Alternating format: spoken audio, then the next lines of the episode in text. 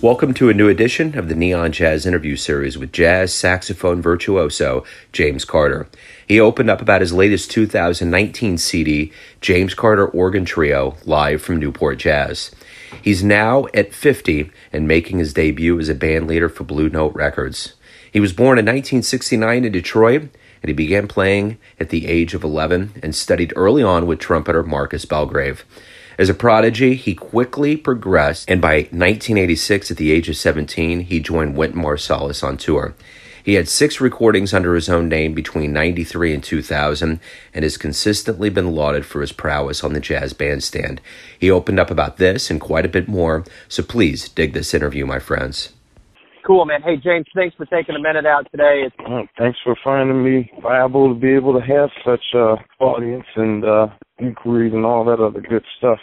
Right on. Let's start off with your organ trio live from Newport Jazz. Great recording. Mm-hmm. Um, talk Thanks to me a, a little bit of yeah, yeah. Talk to me a little bit about how you feel about the sound quality and what went into this project. To be honest with you, this was a I call it a hostile album because of the fact that uh originally we were um doing this album in the studio last year. Basically, the Django Unchained stuff couldn't be harnessed inside of a studio. You know, it's uh, it got its wings in a live audience situation uh, when uh, Don Was from Blue Note heard the project. It was at the uh, 2017 uh, Monterey Festival live, and he and his kids dug it. You know, so it's at its best when it's live. And as fate would have it, we were in, like I said, for three days in the studio in July of last year. We couldn't use any of the uh, material. So thank heavens, uh, fast forward August 5th of uh, 2018, we were at the Newport Fest, and uh, they just happened to have the uh, feed going into the boards, and uh, that's how we got the basic sound from that uh, and that material. So, you know, sometimes there's musicians that like to do the studio, others like to do it live. Where do you fall in that kind of realm of recording? I like doing them both. Of course, they're, they're different uh, venues. Of course, always live uh, would be the best situation. But uh, on the flip side of the frosting mini wheat, of course, uh, you get a chance to concentrate a bit more and have a bit more of a format or whatever in the studio. You know, but uh, like I was saying earlier, this project uh, it can be formatted, but it would sound a bit constrained if it is. How do you see each of your successive releases? Do you see it as an evolution of yourself as a musician? Do you see it as an imprint in time, a combination of both? How do you view it? All the above. certainly is all. It's always supposed to be an evolution of you know, whatever the material is, and even if I'm going back to revisit material, I mean it's because I hear some other nuances that I wish to bring to the forefront this on the project case in point. The first time I dealt with any of uh, the Gypsy Malou or Reinhardt's material, of course, was with uh, Chasing the Gypsy, and that was in the acoustic, you know, realm. But to actually uh, have the ability to hear it where it could be presented in an electrical, you know, more of a urbanized format was uh, something that we kind of stumbled upon back in 2002 but it really didn't come to fruition until a few years before you know, the recording that we just did. Speaking of evolution, let's go back to your beginnings in Detroit. Talk to me a little bit about how you got into music and more specifically jazz, or what your childhood was like with music. Born January 3rd, 69, youngest of five uh, kids, two brothers, two sisters, all musically inclined. And as a result of that, uh, oh, and also my parents, mom used to play violin and piano in her uh, formative years, and uh, Dad just played a mean radio and wouldn't add nothing that sounded like BS on it, you know. So there were standards that were going on, uh, you know. So to that end, uh, my brothers and sisters, and you know, everybody basically played a, a mixture of everything from the Beatles to Parliament Funkadelic to Isley Brothers, Jimi Hendrix, um, you know, ad infinitum. It was all played throughout the house. But I single-handedly cite my mom as uh, the jazz reference because she'd clean up, you know, and uh, in her leisure time listen to greats like uh, Billy Eckstine, Carmen McRae, you know, Billie Holiday, Ella Fitzgerald, Sarah Vaughan, you know. It seemed like that was the only time that she was like really cool, you know, like yeah. So I started listening along with her, and you know, and uh there was always this sound that came right after the vocals, you know, for the most part, and uh, that sound was the saxophone. I was enthralled by the sound of the horn, and then to see it later on, you know, the gold, the opulence that you know most of these saxophones entail on the album covers, and also I was turned out. Say, what was the first jazz show you really saw that captivated you? Sometime 1980 at the music hall here in Detroit. It was uh, Count Basie's orchestra with uh, Billy Eckstine as the uh, guest vocalist. The fact that it was a big band, and I had previously uh, had one of uh, Basie's uh, Pablo recordings, Basie Jam 3, that had uh, Joe Pass, John Heard, Louie Bellson, Lockjaw, Benny Carter, Al Grey, and Clark Terry was the front line. And to finally see, you know, Basie come to life and to hear the, the big band and then to watch your mother lose it as a result of uh Billy Eckstine coming on. That was uh a sight and a sound to hear. Absolutely. It was like, you know, girls losing it at an Usher or a Justin Bieber concert now. and to see your mom, you know, extend her adolescence out there and almost getting ready to fall over the balcony. Just talks about the sheer power that these cats had.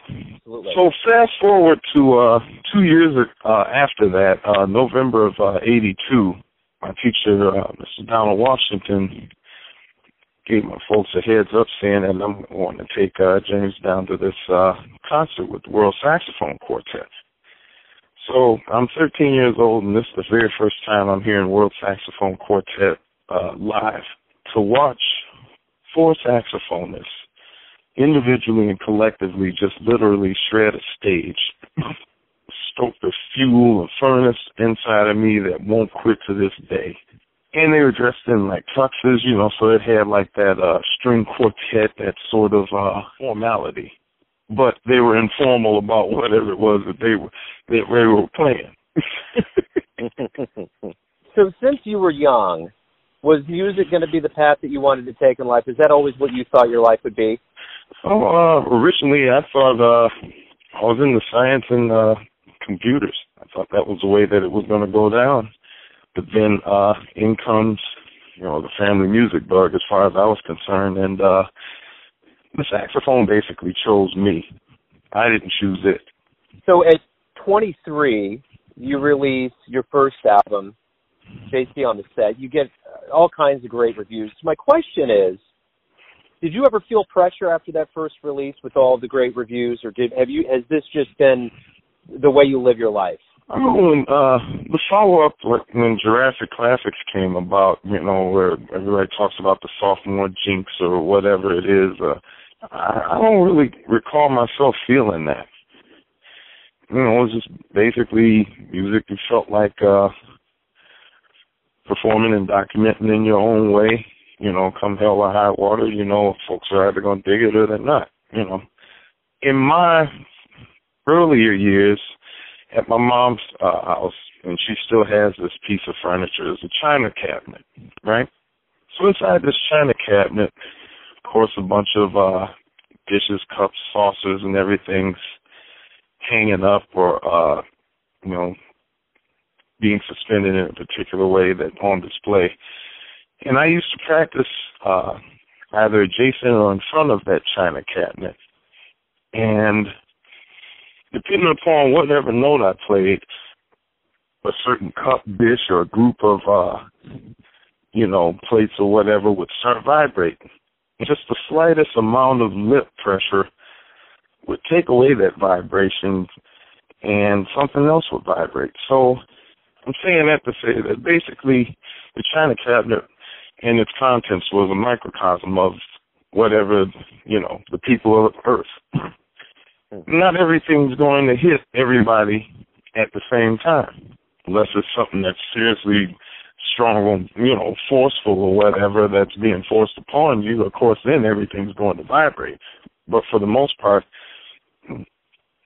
if I turn my lip a smidgen of away from uh, concert A, that 440 turning into 442 stops something from vibrating or being in uh, cahoots or having communion with me, and then gets turned off, and then something else gets turned off. You know, early on, folks saying, you know, you're not gonna fool, please everybody all the blinking time. You've been fortunate over your career to play with a lot of legends and luminaries. What what have the elders of jazz taught you about how to, you know, not only be a musician but how to live your life? Well, that's first and foremost right there is that music and life don't separate. That's the first thing. Uh, pops I call Mr. Washington. That's one of the first things that he uh, taught me. You know, that this is a. Uh, it's one thing to be involved with it musically and to get your en- entertainment and stuff, that type of value off of it. But ultimately, it's a way of life. It's a culture. It's definitely a culture, and uh, as of such, they're chieftains, they're elders that you definitely have to adhere to and holler back at and listen to whatever it is that they have to say and uh, take it and then shape it in your own way in order for it to become viable for you. You know. And one of the good things that uh, a whole lot of the uh, elders, including my teacher, talked about was uh, not only the fact that you have to deal with the music, but you also have to keep your body together. And a whole lot of that, as a result, I look at, you know, some of my elders' uh, health, you know, their dental health, their uh, mental as well as physical health, you know, and basically it was really hip to hear them say, you know, it's not all about the music because if your body ain't happening, then you certainly aren't going to be able to produce at optimum level. Let me ask you this: If you could, if you have a dream tonight, you run into your younger self, say from like 15, 20 years ago, and you could give yourself advice, what would it be? Oh, that's a good one because uh put more money away, keep diversifying uh one's craft as much as possible to become that much more versatile and be able to do other things that keeps you viable and relevant in more people's eyes. That way you can bring more more of the items that are contained in the china cabinet. What's the best thing about being a musician? The best thing is uh being able to communicate and uh and travel. You know, communicate musically with other individuals, uh to travel and to see and to feel other cultures firsthand and not necessarily depend upon uh what's on social media or what somebody else second, third hand and you know, tells you. You have your own experiences that you can convey and impart to uh your kids and the other people that uh can obviously turn them around and say, Hey, I want to do that too and be able to experience that. And that brings us closer together. Everything's going to come down to this. I want to know, you know, everyone has a perception of who they think you are, your family, your friends, your fans, that you know yourself best. Who do you think you are? If somebody's trying to play these instruments and keep the neck warm and the reed wet. and bring people uh closer to, you know, not only to the music but ultimately to be able to look within themselves and uh, to find that in the voice and stuff that uh, helps them to be able to express themselves, you know. Because in a whole lot of instances, uh, you find people that aren't able to express themselves, and they wind up uh, being toxic individuals. Absolutely. Hey, man, thank you for taking some time out to talk about the new life. No, I appreciate it. Good luck with everything. I appreciate it. No problem, man. Thanks for listening and tuning in to another Neon Jazz interview, where we give you a bit of insight into the finest cats in Detroit, Kansas City, and spots all over the globe, giving fans all that jazz. And thanks to James for his class, time, and cool. If you want to hear more interviews, go to Famous Interviews with Joe Dimino on the iTunes Store. Visit neonjazz at youtube.com. And for everything Neon Jazz all the time, go to the neonjazz.blogspot.com. Until next time, enjoy the jazz, my friends.